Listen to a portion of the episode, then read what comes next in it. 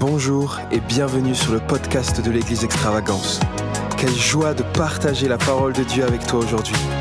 Nous espérons que celle-ci puisse t'inspirer, t'encourager et fortifier ta foi. Bonsoir à tous. On est là pour célébrer ce soir la Pâque. On est là pour célébrer ce qui s'est passé il y a 2000 ans. Et alors que nous considérons la Pâque, j'aimerais qu'on puisse voir dans la parole de Dieu le moment où la première Pâque a eu lieu. Pour comprendre ce que Jésus a fait sur la croix, il nous faut voir quel était le plan de Dieu depuis le moment où la Pâque a été instituée. J'aimerais lire ce passage avec vous dans Exode, le chapitre 12, le verset 11, où Dieu dans le livre d'Exode, Exode qui signifie euh, sortir d'eux, c'est lorsque le peuple a émigré de l'Égypte, là où ils étaient retenus esclaves, pour aller vers le pays que Dieu avait prévu pour eux. Et dans Exode chapitre 12, on voit la Pâque qui a été instituée. Et au verset 11, il est dit, quand vous mangerez, quand vous le mangerez, vous aurez vos reins, vos reins sains, vos souliers aux pieds, votre bâton à la main, et vous mangerez à la hâte. C'est là la Pâque de l'Éternel. C'est là la Pâque de l'Éternel.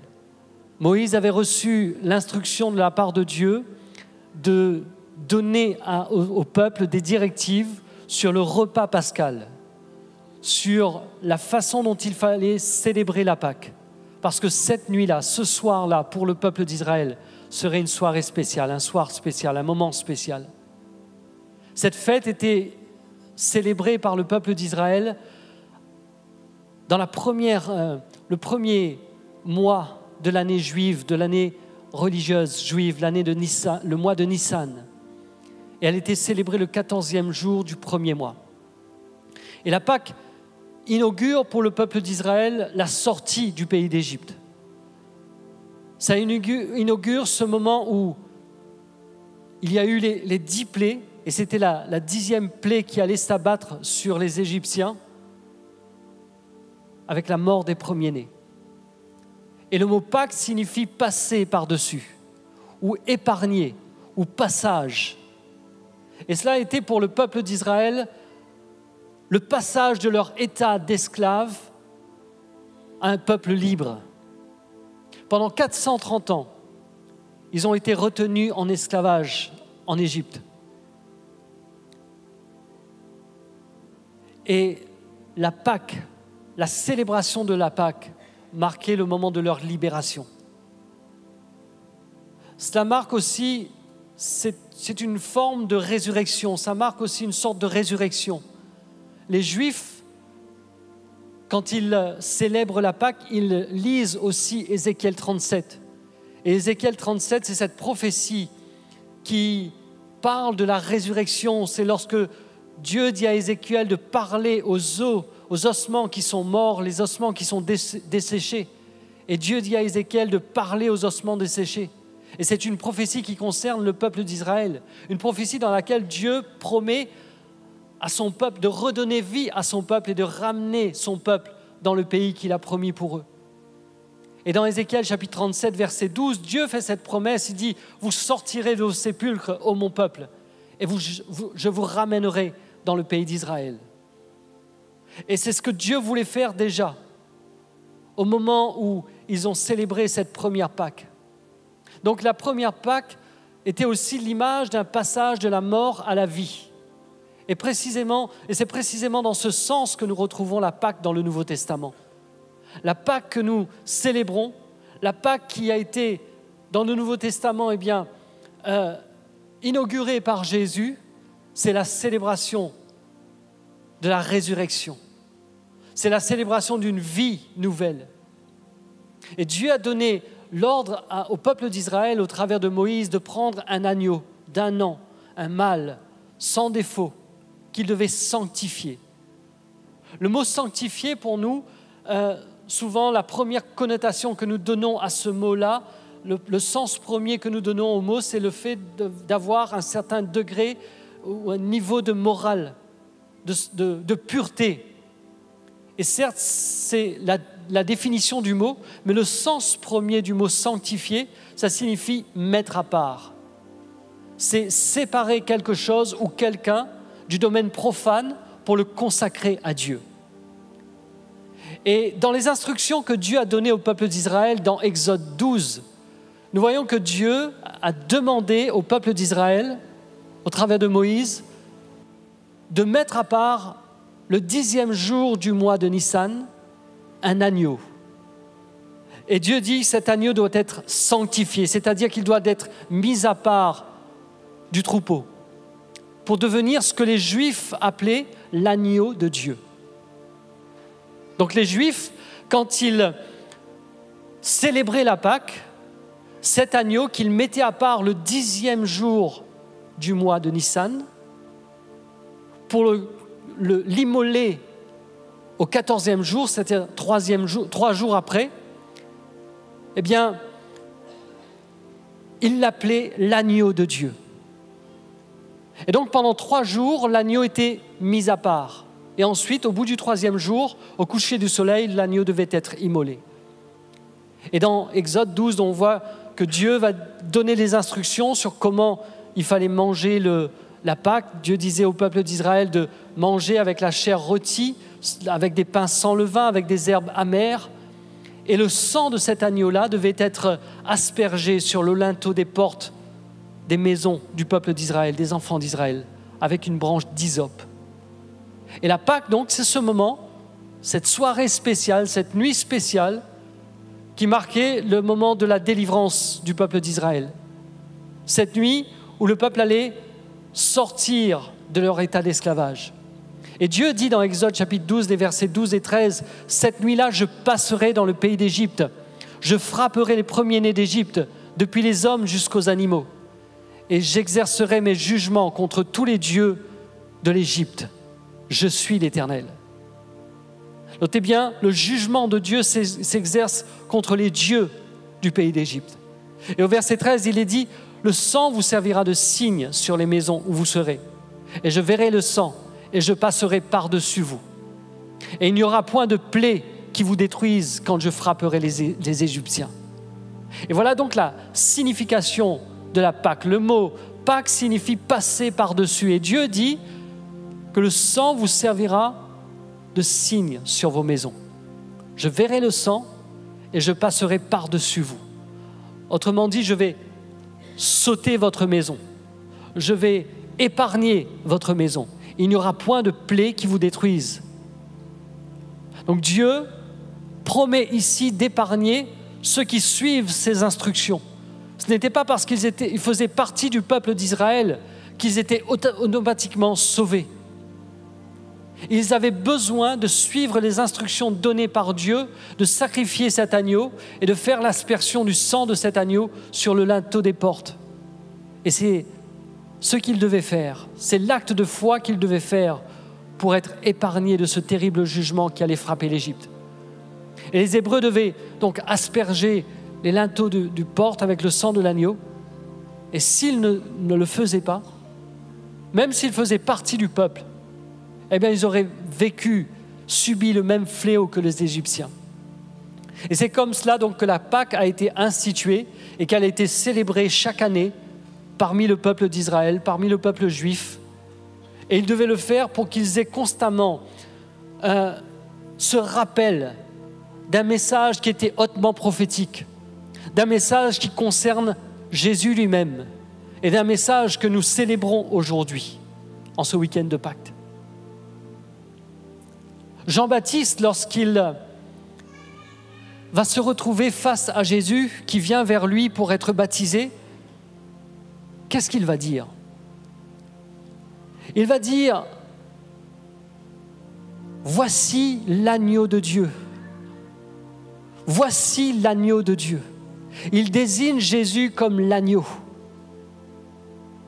Lorsque les Juifs célébraient la Pâque, ils devaient mettre à part un agneau, et cet agneau était appelé par les Juifs l'agneau de Dieu. Et lorsque Jean-Baptiste voit cet agneau, il appelle Jésus, lorsque Jean-Baptiste voit Jésus, il appelle Jésus l'agneau de Dieu. Et dans le cœur des Juifs, dans le cœur de, ceux qui, année après année, faisaient euh, célébrer cette Pâque en retirant de leur troupeau un des agneaux qu'ils appelaient agneau de Dieu, cela avait une signification bien claire pour eux. Ils comprenaient parfaitement ce que Jean-Baptiste voulait dire. Y croyait-il Je ne sais pas. Mais le message était clair. Et nous voyons donc Jésus qui vient se faire baptiser par Jean-Baptiste. Et la signification du baptême, c'est la mise à part, dans le sens de sanctification, avec la, notion d'être séparé du monde. C'est la notion du baptême, c'est le fait d'être séparé de son ancienne vie pour se consacrer à Dieu, pour commencer une nouvelle vie, une vie consacrée à Dieu. Alors bien sûr, Jésus n'avait pas besoin de changer de vie, parce que Jésus était parfait. La parole de Dieu nous dit qu'il a, qu'il a été tenté comme nous en toutes choses, mais il n'a point péché. Mais ce moment, lorsqu'il vient vers Jean-Baptiste pour être baptisé, baptisé, euh, Jean-Baptiste va dire, mais tu n'as pas besoin d'être baptisé. Je ne peux pas te baptiser, je ne suis même pas digne de délouer le, lacet de tes sandales. Et Jésus lui dit, laisse faire maintenant, car il est convenable que nous accomplissions tout ce qui est juste. Pourquoi est-ce que Jésus dit ça? Parce que tout ce que Dieu voulait euh, imager, symboliser au travers de la Pâque devait se retrouver aussi dans la vie de Jésus. Souvenez-vous que les Juifs devaient sanctifier un animal, le mettre à part. Et le moment du baptême de Jésus n'était pas un baptême de repentance, mais un baptême de consécration. Un baptême où Jésus se sanctifiait, se mettait à part pour le service exclusif de son Père. C'était le moment pour lui de commencer son ministère. Et la Pâque, donc, c'est l'agneau qui est mis à part. Et le dixième jour du premier mois, le peuple mettait à part pendant trois jours l'agneau qui devait être immolé. Et il y a dans la parole de Dieu une concordance symbolique au niveau des dates que l'on retrouve assez souvent. Il y a ce symbole, il y a cette concordance dans la parole de Dieu de un jour qui peut symboliser une année, ou une année qui peut symboliser un jour. On voit ça avec les, espions qui, étaient, euh, euh, qui sont partis à Canaan pour explorer le pays. Pendant combien de temps est-ce qu'ils ont exploré le pays? Pendant 40 jours. Ensuite, ils viennent faire un rapport au peuple et à Moïse. Et ils vont dire, oui, c'est un bon pays, un pays merveilleux, un pays où coule le lait, le miel, mais il y a des géants et on ne pourra pas prendre ce pays. Et ils vont décourager le peuple. Et le peuple va commencer à, murmurer, à se plaindre. Et Dieu va dire, autant de jours qu'il y a eu que les espions ont passé dans le pays de Canaan, autant d'années vous allez passer dans le désert. Donc pour chaque jour, les 40 jours que les espions ont passé dans le pays de Canaan pour explorer le pays, eh bien, le peuple allait vivre 40 ans dans le désert. Et on retrouve cette concordance symbolique aussi dans le séjour de Jésus lorsqu'il était sur, euh, sur la terre. Lorsqu'il a, après le baptême, la parole de Dieu nous dit qu'il a été conduit par le Saint-Esprit dans le désert. Et qu'est-ce qu'il a fait dans le désert? Pendant 40 jours, il s'est tenu dans le jeûne et dans la prière. Et c'est comme si Jésus revivait l'histoire de son peuple. C'est comme si Jésus revivait l'histoire de l'Exode. Et tout comme son peuple, il s'identifie à son peuple qui a passé 40 ans dans le désert et lui, il passe aussi 40 jours dans le désert. Et d'une manière symbolique, il traverse ce que le peuple a traversé. Il vit de manière symbolique ce que le peuple a vécu. Mais lorsque Jésus a commencé son ministère, il a accompli son ministère pendant trois ans. Donc on voit ici une concordance entre les jours que les espions ont exploré le pays et le nombre d'années que le peuple a passé dans le désert, ensuite le nombre de jours que Jésus a passé lui-même dans le désert avant de commencer son ministère, Et il y a aussi un symbole dans les trois jours qui séparaient le moment où l'animal, l'agneau de la Pâque était mis à part et les trois années pendant lesquelles Jésus lui-même, il a été mis à part pour servir Dieu, pour servir le Père, pour servir le royaume. Et nous voyons ici donc que Jésus, quand il vient, quand il se présente sur la terre, quand il vient sur la terre, il est présenté comme l'agneau de Dieu par Jean-Baptiste. Le nombre d'années qu'il passe à exercer le ministère symbolise le nombre d'années, le nombre de jours pendant lesquels l'agneau était mis à part. Le nombre de jours qu'il passe dans le désert symbolise le nombre d'années que le peuple a passé dans le peuple d'Israël a passé dans le désert. Et nous voyons dans l'Ancien Testament donc que l'agneau était sacrifié pour épargner la vie du peuple. Mais le Nouveau Testament nous montre que l'agneau est sacrifié pour donner la vie au peuple. La différence entre l'Ancien Testament et le Nouveau Testament, entre l'agneau que le peuple préparait pour la Pâque au jour de l'Exode et le moment où Jésus va accomplir la Pâque. Et l'apôtre Paul va dire, Christ, notre Pâque, a été immolé. Ce moment où Jésus va donner lui-même sa vie au moment de la Pâque marque la fin d'un cycle de répétition que le peuple faisait année après année. Le peuple célébrait la Pâque année après année et ils offraient un sacrifice à chaque fois. Et ce sacrifice devait être renouvelé constamment. Mais aujourd'hui, nous n'avons plus besoin constamment d'offrir ce sacrifice. Nous n'avons plus besoin constamment d'apporter le sacrifice parce que Christ, notre Pâque, parce que Christ, le sacrifice parfait, parce que Christ, l'agneau de Dieu, l'agneau parfait, a donné sa vie pour nous.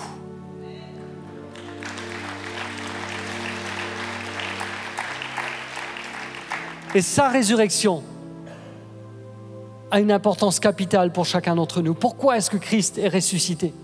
Pourquoi Christ est-il l'agneau qui n'a pas seulement été immolé, mais qui est revenu de la mort à la vie Il est cet agneau qui, qui nous donne un nouveau départ. L'apôtre Pierre nous dit, Béni soit Dieu, 1 Pierre chapitre 1 verset 3. Béni soit Dieu, le Père de notre Seigneur Jésus-Christ, qui, selon sa grande miséricorde, nous a régénérés pour une espérance vivante par la résurrection de Jésus-Christ d'entre les morts. L'apôtre Pierre encourage les chrétiens.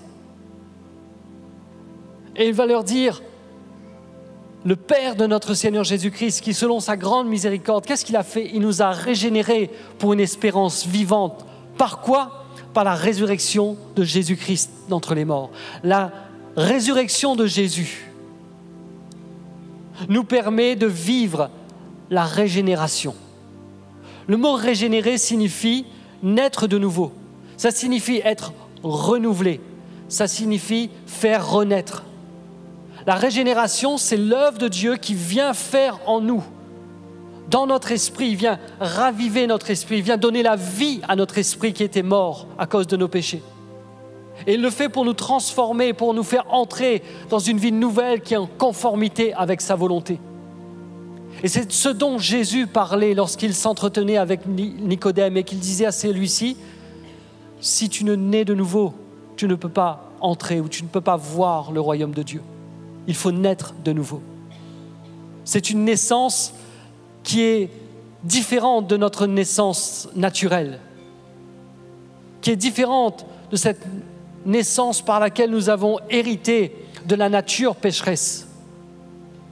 C'est une naissance qui provient de l'esprit, qui fait que notre esprit est renouvelé. La régénération, c'est une naissance spirituelle qui est le fruit du travail du Saint-Esprit dans notre vie et de la parole de Dieu dans notre cœur. On ne peut pas naître de nouveau sans la parole de Dieu. On ne peut pas naître de nouveau sans le travail du Saint-Esprit. Jésus va dire, quand il parle de la nouvelle naissance à Nicodème, il va dire, il faut que vous naissiez d'eau et d'esprit. D'eau et d'esprit. Et donc l'esprit représente, c'est le Saint-Esprit qui travaille notre cœur, qui vient toucher notre cœur, qui vient nous convaincre de péché, de justice, de jugement. Et d'eau, ça représente la parole. Heureux l'homme qui ne trouve pas son plaisir dans le conseil des méchants, mais qui trouve son plaisir dans la loi de l'Éternel. Il est comme un arbre planté près d'un courant d'eau.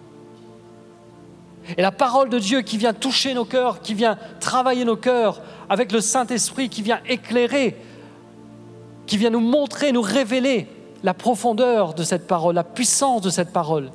C'est cette parole qui nous régénère, c'est cette parole qui fait de nous de nouvelles créatures.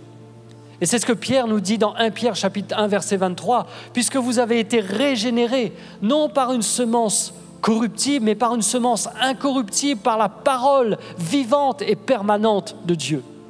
Voilà comment nous sommes régénérés, voilà comment nous devenons une nouvelle créature. Et quelle gloire La parole de Dieu nous dit qu'autrefois nous étions morts à cause de nos fautes et à cause de nos péchés. Mais il y a quelque chose qui s'est passé. Ce quelque chose qui s'est passé, c'est parce qu'il y a eu la résurrection, c'est parce qu'il y a eu la Pâque, c'est parce qu'il y a eu cet agneau, agneau parfait qui a été immolé et qui a été ressuscité d'entre les morts. C'est pour cette raison que nous ne sommes plus morts dans nos péchés. C'est pour cette raison que comme le peuple d'Israël qui est sorti de leur mort spirituelle en étant dans l'esclavage en Égypte pour aller vers le pays que Dieu avait promis pour eux, Dieu nous permet aujourd'hui de vivre une nouvelle nouvelle et d'avancer vers les projets que lui, il a pour nous. La régénération, c'est un changement radical. Tout comme notre naissance physique amène une nouvelle personne dans le monde, la naissance, la nouvelle naissance, la régénération, quand le Saint-Esprit vient toucher notre cœur, notre nouvelle naissance, eh bien, fait qu'il y a une nouvelle personne qui entre dans le royaume de Dieu. Et la bonne nouvelle, vous savez, c'est que nous sommes assis avec Christ dans les lieux célestes. La bonne nouvelle, c'est que nous ne sommes pas simplement en train de vivre sur cette terre, mais nous pouvons goûter déjà à la puissance céleste. La parole de Dieu nous dit dans Éphésiens chapitre 2 verset 6 que par notre union avec Jésus-Christ, Dieu nous a ressuscités les uns les autres et nous avait siégés les uns les autres dans le monde céleste. Voilà quelle est notre position aujourd'hui. Ta position n'est pas d'être assis dans le découragement, dans la peur, dans l'inquiétude, dans la peur du lendemain. Ta position est assis avec Christ dans les lieux célestes.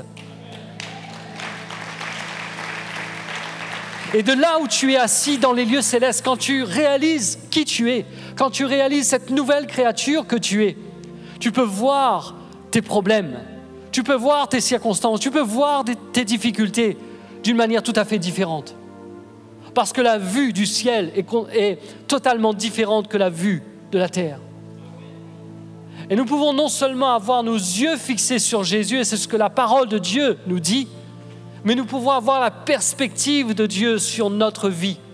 Nous pouvons avoir le regard de Dieu, voir comment Dieu, lui, d'en haut, il voit les choses. Et d'en haut, quand Dieu voit les choses, il nous voit en train de marcher vers un, un, chemin qui est tortueux, mais derrière ce chemin, dans ce chemin, il est avec nous. Et au-delà de ce chemin, il y a une issue. Il peut nous paraître parfois comme le peuple d'Israël qu'en sortant de notre vieille nature, en sortant de notre nature où nous étions esclaves, on avance vers une impasse. Mais il n'y a pas d'impasse avec Dieu parce que Dieu est celui qui ouvre la mer rouge. Et quand tu traverses des difficultés, que tu réalises que tu es assis avec Christ dans les lieux célestes, tu es capable de voir ce que Dieu prévoit de faire suite à notre régénération, quand le Saint-Esprit commence à travailler en nous, notre façon de voir commence à changer.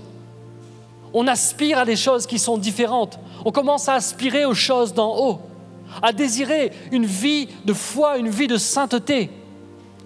Et c'est là que Christ commence à être formé dans notre cœur. C'est là que Christ commence à prendre plus de place et on devient participant de la nature divine. Et la parole de Dieu nous dit que nous sommes de nouvelles créatures. Et cette transformation, ce n'est pas nos propres, nos propres capacités, ce n'est pas par nos propres forces, ce n'est pas parce que nous sommes devenus quelqu'un de bien, mais c'est parce que celui qui est bon, celui qui est parfait, est venu habiter en nous, est venu faire sa demeure en nous. Dans son grand amour, dans sa grâce, dans sa miséricorde abondante, Dieu nous offre gratuitement le don de la régénération. C'est un cadeau. Sa puissance, la puissance de Christ qui a ressuscité Jésus-Christ d'entre les morts, vient ressusciter notre, notre esprit et on peut commencer à vivre une vie nouvelle avec lui. Et lorsque nous célébrons la Pâque, nous célébrons le fait que Jésus soit ressuscité, mais nous célébrons aussi le fait que nous sommes une nouvelle créature. Et nous pouvons marcher aujourd'hui en nouveauté de vie. Nous pouvons expérimenter la puissance du royaume de Dieu. Nous pouvons, au travers de notre union avec Christ, en étant assis avec lui dans les lieux célestes, participer à la gloire du royaume de Dieu. Ce qui est libéré dans le royaume de Dieu peut être libéré dans notre vie. La puissance de vie, la puissance de joie, l'abondance de paix, l'abondance de, réussite, de succès qu'il y a dans le royaume de Dieu peut faire partie de notre vie. Christ est mort, il est ressuscité pour que nous soyons de nouvelles créatures. Christ est mort, il est ressuscité également pour que nous ayons un héritage. Nous avons un héritage en Dieu. Pierre nous dit, que Dieu nous a régénérés par la résurrection. Pierre nous dit que Dieu nous a régénérés par la résurrection de Jésus-Christ d'entre les morts pour un héritage. Pourquoi est-ce qu'on a été ressuscité? Pourquoi est-ce que Jésus a été ressuscité Pour que nous puissions avoir un héritage, un héritage qui ne peut ni se corrompre, ni se flétrir, et qui nous est réservé dans les cieux, nous dit la parole de Dieu. Par la résurrection de Jésus, nous avons un héritage. Non seulement nous sommes nés de nouveau, nous faisons partie de la famille de Dieu, mais parce que nous faisons partie de la famille de Dieu, parce que je suis fils de Dieu, parce que tu es fille de Dieu, parce que nous sommes des enfants de Dieu, nous avons un héritage. Et un héritage n'a rien à voir avec des mérites. L'héritier, il reçoit son héritage à cause de sa filiation. Et c'est parce que tu es devenu enfant de Dieu que tu as un héritage. Ce n'est pas parce que tu mérites, ce n'est pas parce que tu es à la hauteur. Donc si tu ne te trouves pas à la hauteur, ce n'est pas ça qui est important. Ce qui est important, c'est que tu es fils de Dieu, que tu es fille de Dieu. Et vous savez, on n'a pas besoin de se battre. Parfois, on voit les familles qui se déchirent lorsqu'il y a un héritage à partager. On voit les familles qui se déchirent. Mais nous n'avons pas besoin de nous déchirer les uns les autres. Parce que nous avons tous un héritage qui est glorieux et qui est extraordinaire, qui nous attend.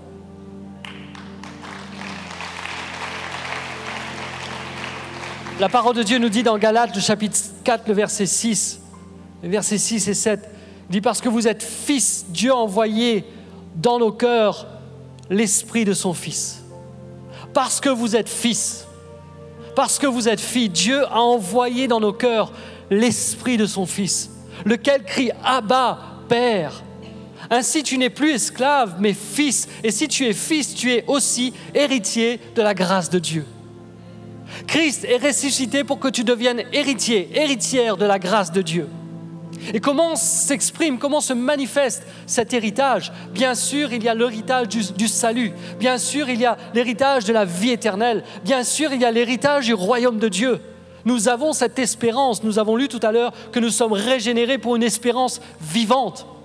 Mais il y a déjà, la parole de Dieu nous dit, les arts, nous avons reçu les arts de l'esprit. Nous avons reçu déjà les prémices de l'esprit. La parole de Dieu nous dit dans 2 Corinthiens chapitre 5 verset 5, celui qui nous a formés pour cela, c'est Dieu qui nous a donné les arts de l'esprit, c'est-à-dire un acompte de l'héritage que nous allons recevoir. Et quel est cet acompte? C'est le Saint-Esprit qui agit dans notre vie. C'est le Saint-Esprit qui travaille dans notre vie. C'est le Saint-Esprit qui vient en nous pour libérer notre vie de, toutes les chaînes de notre passé, de tous les, aspects de notre caractère qui, ont besoin d'être euh, façonnés par Dieu, pour que nous soyons libres d'avancer en conformité avec la vie que Dieu a pour nous. Que nous soyons nous aussi saints comme lui-même est saint. La parole de Dieu nous dit, puisqu'il est saint, vous aussi soyez saints dans toute votre conduite. Dieu nous dit que celui qui nous a appelés est saint. Ce qui signifie que nous aussi, toi aussi, tu es mis à part pour Dieu. Tu es mis à part pour accomplir des choses pour Dieu. Et tu es équipé, tu as reçu déjà une portion de l'héritage qui est le Saint-Esprit qui vit en toi et qui est là pour te donner des paroles de connaissance, des paroles de sagesse, qui est là pour manifester sa puissance, pour qu'il y ait au travers de toi des signes, des miracles, des prodiges. Et l'héritage que Dieu nous donne, nous pouvons déjà jouir des fruits de cet héritage dans notre vie. Nous pouvons expérimenter la puissance du Saint-Esprit, nous pouvons expérimenter la puissance du miracle dans notre vie, mais aussi en libérant cela dans la vie des autres. La parole de Dieu nous dit aspirer aux dons spirituels. C'est ça notre héritage. Nous pouvons vivre la manifestation du royaume de Dieu. Et la parole de Dieu nous dit que ce qui s'est passé lors de la Pâque, était tellement extraordinaire que les prophètes qui ont prophétisé à propos de la Pâque ne comprenaient pas exactement au sujet de quoi ils, prophétisaient. La Bible nous dit, l'apôtre Pierre nous dit que les prophètes qui ont prophétisé touchant à la grâce qui vous était réservée ont fait de ce salut l'objet de leurs recherches et de leurs investigations. Imaginez-vous les prophètes Imaginez-vous, prophète François, dans la peau du prophète Élie, et qui était là en train de prophétiser. Ésaïe 53, en train de prophétiser les souffrances, l'agonie de Jésus, et qui était en train en, même temps de se demander, mais Seigneur, ça doit se passer quand? La parole de Dieu nous dit que les prophètes ont, fait de l'objet de ce salut l'objet de leurs recherches et de leurs investigations, qu'ils ont sondé l'esprit qui était en eux pour savoir à quelle époque et dans quelles circonstances cela devait se produire. Et la parole de Dieu nous dit dans 1 Pierre chapitre 1 verset 12, Il leur fut révélé que ce n'était pas pour eux-mêmes, mais pour vous qu'ils étaient dispensateurs de ces choses qui vous ont, sont annoncées maintenant par ceux qui vous ont prêché l'Évangile, par le Saint-Esprit envoyé du ciel. Les prophètes ont prophétisé sur la venue de Jésus. Il y a de nombreuses prophéties, d'ailleurs de nombreuses prophéties qui ont été données, qui, qui se sont accomplies à la Pâque. les prophètes ont prophétisé en sachant que ça allait être un moment glorieux, mais ils ne savaient pas exactement comment ça allait se manifester. Et non seulement les prophètes ne savaient pas comment ça allait se manifester, mais la parole de Dieu nous dit ici dans 1 Pierre chapitre 1 verset 12 que les prophètes qui ont eu la révélation que ce n'était pas pour eux-mêmes qu'ils étaient dispensateurs de ces choses, qu'ils annonçaient ces choses, mais que c'était pour vous. Il dit ces choses dans lesquelles les anges désirent plonger leur regard. Les anges désirent plonger leur regard. Les anges étaient là dans le ciel au moment de la Pâque, en train de regarder sur la terre ce qui était en train de se passer, en train d'observer qu'est-ce qui était en train de se produire sur la terre. Les anges avaient, l'un d'entre eux était venu sur la terre au moment de la naissance de Jésus. Les bergers étaient dans, dans les champs et un des anges est venu leur annoncer une nouvelle extraordinaire. Les anges ont annoncé que Jésus allait être le sauveur. Mais les anges ne sont pas omniscients. Les anges ne connaissent pas tout. Dieu est omniscient. Mais les anges ne sont que ces créatures. Ils ne connaissent pas le futur. Ils ne savaient pas exactement comment le plan du salut de Dieu allait s'accomplir. Tout comme les prophètes qui ont prophétisé ont sondé les Écritures pour savoir à quel moment cela allait se passer. Les anges étaient dans l'expectative de voir comment ce salut allait se manifester. Et alors qu'ils voyaient Jésus dans l'agonie sur la croix, les anges se disaient, mais qu'est-ce qu'ils plongeaient leur regard pour regarder sur la terre, qu'est-ce qui se passe? Celui qui a été annoncé, l'un d'entre nous, l'un des anges est allé sur la, terre pour annoncer que cet homme-là allait apporter le salut en Israël. Mais qu'est-ce qui se passe? Il est sur une croix. L'ange a annoncé au berger en disant ne craignez pas, je vous annonce une bonne nouvelle qui sera pour tout le peuple le sujet d'une grande joie. C'est aujourd'hui dans la ville de David, il vous est né un sauveur, le Christ, Et voici le signe auquel vous le reconnaîtrez. Vous trouverez un enfant emmailloté, couché dans une crèche. Et soudain se joignit à l'ange une multitude de l'armée céleste. Au moment où l'ange annonce cela, l'ange qui est venu annoncer cela au berger, a été accompagné par une symphonie d'anges qui ont commencé à célébrer, à louer Dieu en disant gloire à Dieu dans les lieux très hauts et paix sur la terre parmi les hommes qu'il agrée. Mais trois ans après, plutôt 33 ans après, pardon, ces anges sont là et ils regardent ce spectacle et ils plongent leur regard pour savoir mais qu'est-ce qui va se passer? Et quelques temps après, quelques jours après, il y a un autre ange qui est envoyé de la part de Dieu. Au matin de la Pâque, au dimanche matin de la Pâque, il y a Marie et, de Magdala qui est là, une autre Marie. Elles sont au sépulcre. Et la parole de Dieu nous dit qu'il y a un tremblement de terre et un ange qui est descendu du ciel. Et là, il est venu rouler la pierre et il s'assoit dessus. Et la Bible nous dit que l'ange prit la parole et dit aux femmes, ne craignez pas, car je sais que vous cherchez le Christ crucifié. Il n'est point ici, il est ressuscité comme il l'avait dit. Venez et voyez le lieu où il était couché. Et allez promptement dire à ses disciples qu'il est ressuscité d'entre les morts. Il vous précède en Galilée. Et les mêmes anges qui, ces mêmes anges qui se sont réjouis de la naissance de Jésus ont pu se réjouir de nouveau parce qu'en plongeant leur regard, ils ont vu le salut de Dieu. Ils ont vu comment l'agneau parfait, l'agneau de Dieu, l'agneau de la Pâque a été immolé pour le pardon de nos péchés. Et ce n'est pas fini lorsque les anges regardent aujourd'hui sur la terre.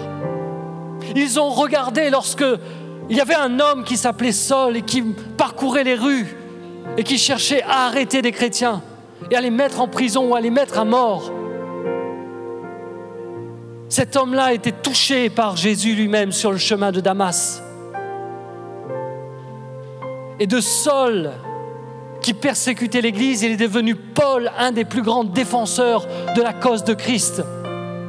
Et les anges se sont réjouis à ce moment-là quand ils ont vu le salut de Dieu, comment le salut de Dieu s'est manifesté dans la vie de Saul qui a été transformé complètement, qui est devenu un homme nouveau, qui a été régénéré, qui est passé par cette nouvelle naissance. Un homme complètement transformé. Les anges se sont réjouis dans le ciel. Les anges se sont réjouis dans le ciel lorsqu'il y avait cet homme, cet eunuque éthiopien qui était, qui, année après année, montait à Jérusalem, justement pour la Pâque, et puis qui lisait la parole de Dieu, qui lisait les prophéties du prophète Ésaïe, mais qui ne comprenait pas ce qu'il lisait. Et il a une rencontre avec Philippe. Et Philippe lui explique la parole de Dieu, lui explique ce que signifie ces paroles qui sont là dans le, le, livre du prophète Ésaïe. Et Philippe lui explique que cet agneau parfait, c'est Jésus qui est mort pour toi, qui a donné sa vie pour toi.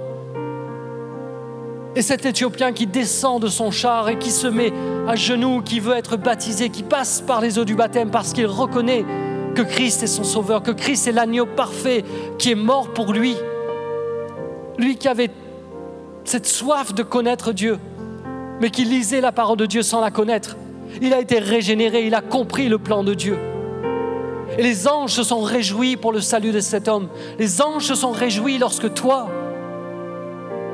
dans ta chambre peut-être, ce jour où tu t'es tourné vers Dieu, ce jour où tu as dit Seigneur, je n'en peux plus, je ne veux plus de cette vie, j'en ai assez d'être méchant comme je suis, j'en ai assez de faire souffrir autour de moi. Je crois en toi, Jésus, je t'accepte dans ma vie. À ce moment-là, les anges étaient en train de plonger les regards sur toi et en train de se dire Waouh, il a fait, il a reçu Jésus dans sa vie. Et les anges sont encore là en train de regarder peut-être quelqu'un qui est en train de se détruire avec la drogue ou avec de l'alcool et qui est pris dans les liens, qui est pris dans les chaînes. Et les anges sont là en train de se dire mais qu'est-ce qu'il va faire? Qu'est-ce qu'il va faire? Est-ce qu'il va se tourner vers celui qui peut changer sa vie? Et les anges plongent leur regard. Et ils attendent, et ils attendent que cet homme dépose son joint, dépose sa bouteille et dit à Jésus, je n'en peux plus, j'ai besoin de toi. Et à ce moment-là, les anges se réjouissent. À ce moment-là, il y a un cri de triomphe dans les cieux.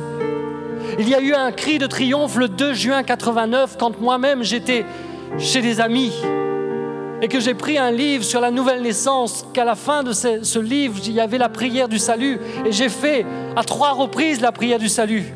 Une fois en y croyant de tout mon cœur, une fois en n'y croyant pas mais en pensant à ce que les autres pensaient, mais je le disais à haute voix. Et la troisième fois, lorsque j'ai fait cette prière dans ma chambre, tout seul à la maison, mais de tout mon cœur et à haute voix, où j'ai demandé à Jésus de venir dans ma vie, dans mon cœur, les anges se sont réjouis dans le ciel. Et pour chacun d'entre vous, pour chacun d'entre vous, les anges plongent leur regard. Et aussi lorsque, après avoir marché avec Jésus, après avoir expérimenté la puissance de Jésus, après avoir toi-même remporté des victoires, mais il y a eu des moments où tu es tombé. Il y a eu des moments où la colère a repris le dessus. Il y a eu des moments où tu as été là avec des paroles dures vis-à-vis des personnes qui ont été euh, blessantes vis-à-vis de toi. Et là, tu as eu un choix. Le choix de dire, je reste dans ma colère. Ou le choix de dire, j'abandonne ma colère. Et même là, lorsque les fruits du salut se manifestent, lorsque tu abandonnes ta colère, lorsque tu dis Seigneur, je ne veux pas garder de la colère, lorsque tu dis Seigneur, je pardonne à celui qui m'a offensé, les anges sont là et continuent à se réjouir de ce que tu vis les fruits du salut, tu bénéficies les fruits du salut. À chaque fois que tu te repens, les anges se réjouissent. Parce qu'il y a de la joie dans le ciel pour un seul pécheur qui se repent. Alors c'est vrai. C'est vrai au moment de notre conversion, c'est vrai au moment du moment où on donne notre vie à Jésus. Mais c'est vrai à chaque moment, ou peut-être parfois par orgueil, on veut rester dur. On ne veut pas perdre la face. On ne veut pas demander pardon. On ne veut pas aller vers l'autre. On veut que l'autre vienne vers nous. On veut que l'autre reconnaisse qu'on a raison. Mais le Saint-Esprit travaille, le Saint-Esprit la parole de Dieu travaillent dans notre cœur. Cette même semence de la parole qui a travaillé notre vie pour nous faire passer de la mort à la vie, cette même semence continue à travailler en nous pour qu'au fil de notre marche avec Dieu, nous puissions garder ce cœur qui reste humble et qui continue à, dire, Seigneur, j'ai besoin de toi. Seigneur, purifie-moi avec l'hysope. C'était ce que les, Juifs utilisaient. Ils prenaient une branche d'hysope pour tremper dans le sang et l'appliquer sur euh, les linteaux. Et la parole de Dieu, l'apôtre Pierre nous dit que Dieu nous a prédestinés et nous a mis à part par le Saint-Esprit pour que nous devenions obéissants et que nous participions à l'aspersion du sang de Jésus. Et à chaque fois que je reconnais le sang de Jésus, à chaque fois que je me tourne vers Jésus pour m'humilier devant lui, lui demander pardon et lui demander sa grâce pour pouvoir changer, être transformé avec l'aide du Saint-Esprit. À chaque fois que je, reconnais le sacrifice du sang de Jésus, je suis purifié de nouveau pour repartir sur de nouvelles bases, pour reprendre mon chemin, pour ne pas m'arrêter en route. C'est tellement facile de trébucher mais c'est aussi facile de se relever parce qu'on n'est pas seul. Facile de se relever parce que Dieu nous dit cette fois le juste tombe et cette fois il le relève. Et c'est pour cela que Jésus est ressuscité d'entre les morts. C'est pour que tu puisses te relever et marcher avec lui. Alors j'aimerais qu'on puisse prier ensemble. J'aimerais qu'on puisse ce soir prendre quelques minutes. L'hysope est une plante, une petite plante, un petit un arbrisseau. Et l'hysope représente l'humilité. Et si nous voulons que l'œuvre de grâce continue en nous, une des qualités que nous devons avoir, c'est avoir l'humilité de nous reconnaître devant Dieu tel que nous sommes. Et ce soir, nous voulons reconnaître la puissance de Christ dans sa résurrection. Et nous voulons ce soir continuer à avancer en réalisant que nous avons été mis à part pour Dieu, mis à part pour le servir. On va juste, se lever dans sa présence quelques minutes et prier ensemble pour remercier Dieu. Je ne veux pas euh, poser les mains ou quoi que ce soit, mais je, veux juste prendre quelques minutes pour euh, que nous puissions réaliser que par la puissance de la résurrection de Jésus, nous pouvons marcher en nouveauté de vie. Nous pouvons marcher en tant que nouvelle créature.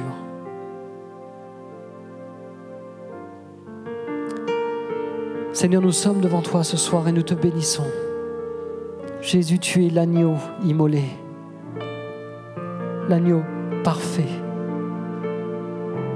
Ce n'est pas, Seigneur, avec de l'argent et de l'or que nous avons été rachetés, de notre vaine manière de vivre que nous avons hérité de nos pères, mais c'est par le sang précieux de Jésus. Ce soir, Seigneur, nous te remercions pour ton sang. Nous te remercions pour ta vie donnée pour nous, Seigneur. Et je veux prier pour ton peuple, prier pour ton Église ce soir, prier pour chacun d'entre nous. Que nous puissions constamment, Seigneur, marcher en ayant conscience, Seigneur, du prix que tu as payé pour nous. En ayant conscience, Seigneur, que tu as donné ta vie pour le pardon de nos péchés, pour notre restauration, Seigneur, pour faire de nous de nouvelles créatures. je prie, Seigneur, pour que chacun d'entre nous, nous puissions marcher en nouveauté de vie. Que nous puissions marcher, Seigneur, jour après jour avec la puissance de ton esprit dans nos vies. Déjà, Seigneur, pour que nous-mêmes, nous puissions remporter les victoires que nous devons remporter. Nous nous remettons entre tes mains. Je remets ton Église, ton peuple, Seigneur, entre tes mains, ce peuple que nous formons ce soir. Nous te bénissons et nous te remercions, Seigneur, parce que Christ, notre Pâque, tu as été immolé. Tu as donné ta vie. Tu as versé ton sang. Et nous nous réjouissons, Seigneur, de ton œuvre. Nous nous réjouissons de ta grâce. Viens restaurer, Seigneur, ce soir. S'il y a quelqu'un qui est tombé, s'il y a quelqu'un, Seigneur, qui a trébuché dans ta marche avec toi, s'il y a quelqu'un, Seigneur, ce soir, Seigneur, qui a besoin, Seigneur, de se confier de nouveau à toi, de s'abandonner de nouveau à toi, je le remets entre tes mains, Seigneur. Et nous prions ensemble parce que nous sommes ensemble, nous sommes ton peuple Seigneur. Et nous prions ensemble pour que tu relèves celui ou celle qui est tombé. Pour que tu fortifies celui ou celle, Seigneur, qui a trébuché, qui a oublié qui il était, qui a oublié, Seigneur, qu'il est assis avec toi dans les lieux célestes. Je prie maintenant, Seigneur, pour que ta grâce touche les cœurs, les vies de ceux qui ont besoin, Seigneur, de prendre un nouveau départ. Parce que la Pâque, le message de la Pâque, c'est que nous pouvons prendre un nouveau départ avec toi et par ta grâce. Amen. Amen.